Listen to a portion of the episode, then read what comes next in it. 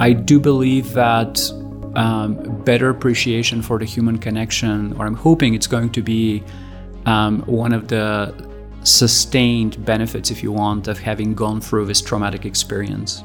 Our lives in the last few months have been forced to be digital to a point where um, I personally find it harder and harder to stare at a Zoom screen.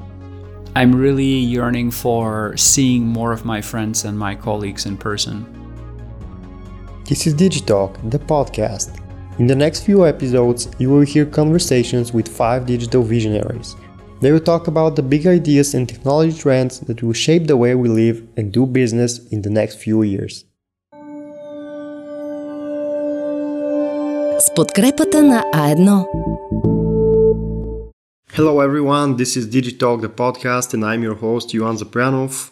Today we're going to talk about what is the next big thing in tech and business and overall the future. We have invited five digital leaders to share their vision and our first guest is Bogomil Balkansky, who is formerly uh, vice president of Google and currently a partner in Sequoia Capital, one of the largest venture capital groups in Silicon Valley. Good morning, Mr. Balkansky. Morning. Pleasure to be here. So, uh, we last spoke in June when I asked you uh, if coronavirus has changed venture capital. And surprisingly, for me, you said that no, pretty much nothing has changed. Is that still the case? And if it is, if it is not, why is that? The venture environment continues to be surprisingly robust. Uh, when the lockdown first happened back in March, there was an expectation that uh, the venture market might freeze, and we at Sequoia published a memo ringing the alarm bell, so to speak. But the initial surprise was short lived, and as soon as the public capital markets, the public stock market went back to where it was um, and recovered, you know, pretty quickly. Then the venture market uh, immediately went back to uh, being fairly robust. One major takeaway here is that um, the venture capital market takes its cue uh, almost exclusively from the public stock markets, and as long as the public stock markets are doing well, the venture environment uh, will continue doing uh, doing well. And so um, today, I would say it's completely entrepreneurs market. Uh, there is a lot of venture money chasing uh, venture deals, so it's a good time to be entrepreneur. It's a good time to get funded.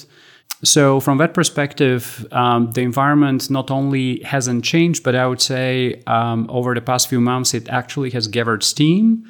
Valuations continue rising, and uh, it continues getting frothier and frothier. Day to day, kind of the mechanics of it have changed because venture capital is a people business you know, it's about relationships, it's about meeting people, and um, you know, you can't meet in person, so everything is done on Zoom. I spend my entire professional life on Zoom from eight or nine in the morning until like six, seven p.m. And um, that is different, but it works. You know, we have done a fairly large number of deals over the past seven months where we've never met the entrepreneur in person, we've never met the team in person, but so far so good. Oh, uh, you said it's a good time to be an entrepreneur, but uh, what kind of entrepreneur? What are the trends that have emerged from the crisis and are still emerging? There are certain industries and, and, and new trends that are uh, getting a boost uh, from COVID. Some of them are expected, some of them are less expected. But I would say majority of the venture activity that we see is not limited to industries or sectors or domains that are getting tailwinds from COVID. I would say majority of the activity is still with businesses that were good businesses before COVID and will continue to be good businesses during and, and after COVID.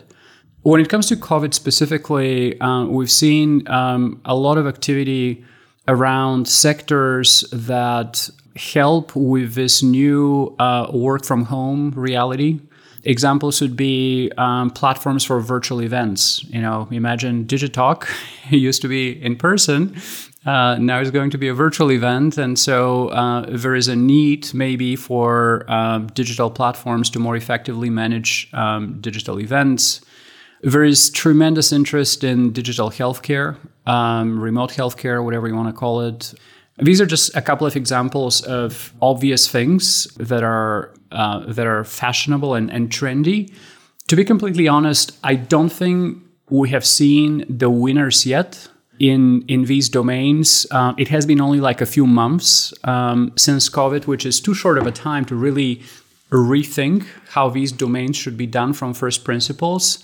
And a lot of the attempts um, that we're seeing today are about mechanically transferring things from the real world into the digital world.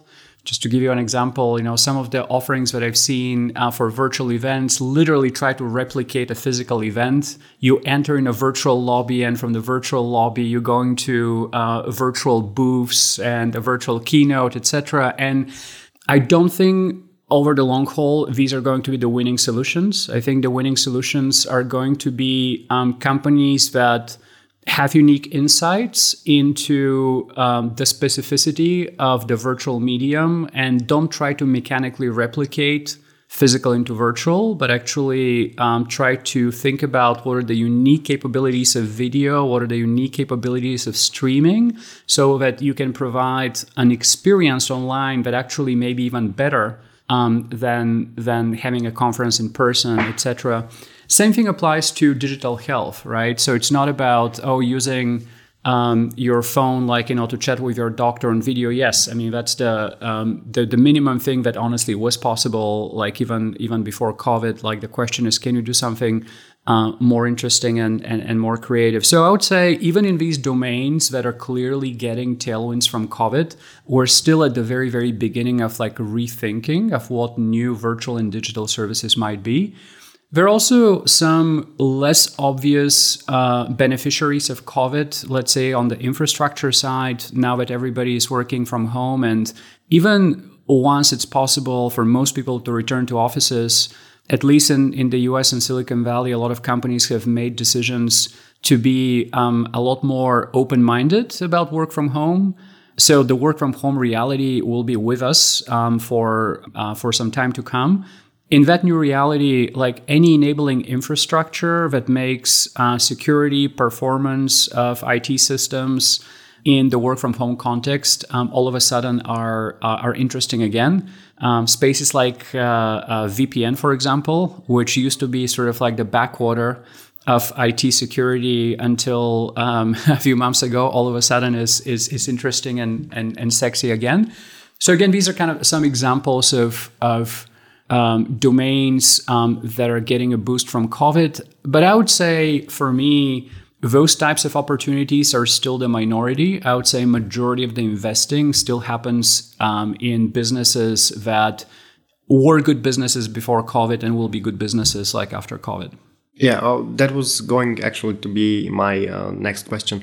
Uh, if, is there a risk that investors are putting all their eggs in one basket because of uh, coronavirus, which best case scenarios we can uh, win the battle against with a vaccine or something like that? I I don't think so. To be honest, I again I haven't seen um, any firm really start exclusively investing in COVID related opportunities. So I, I, don't anticipate that there's kind of some systemic risk. Having said that, as I mentioned, these initial attempts that we're uh, witnessing right now of rethinking kind of physical into virtual, I'm not sure they're going to be the winning companies over the long haul. But I, again, like I don't anticipate some systemic risk that it's, it, it doesn't feel like the clean tech bubble, for example, of the early 2000s. I think most investors are fairly measured, like in their approach to um, COVID-specific opportunities. С подкрепата на А1 Успехът идва с ясна цел и с някой на когото разчиташ. Защото ти дава точните решения в новата реалност. Някой – който предвижда всичко, което ще ти потрябва. За да преодолееш предизвикателствата и прави твоя успех по-сигурен, дори в извънредни ситуации. Дигитални бизнес решения от А1 за идеи, които работят. подкрепата на А1 Okay, I will take you back to the first question. As you said, so uh, the venture capital is locked with the stock markets, right? And why is that the stock market is still flying high? Because coronavirus has erased a third of the American economy mm-hmm. and an eighth of the European one. Mm-hmm. Oh, good question, boy. If I could predict the stock market, uh, uh, I, I, probably uh, would be a much richer man than I am. Um, so I honestly wouldn't take it upon myself like to explain like the dynamics of the stock market, but the most reasonable explanation that I see is that this is where we're seeing the inflation, quite honestly. It's no secret that the um, American government provided a huge um, stimulus, like to the economy, uh, and the stimulus is basically uh, printing money and sending every American citizen, every American taxpayer um, checks of, of free money. And, you know, whenever you see money being printed, like it's logical to start seeing inflation. And inflation can manifest itself in, in a few different places, right? Most people expect that you see inflation in prices of goods.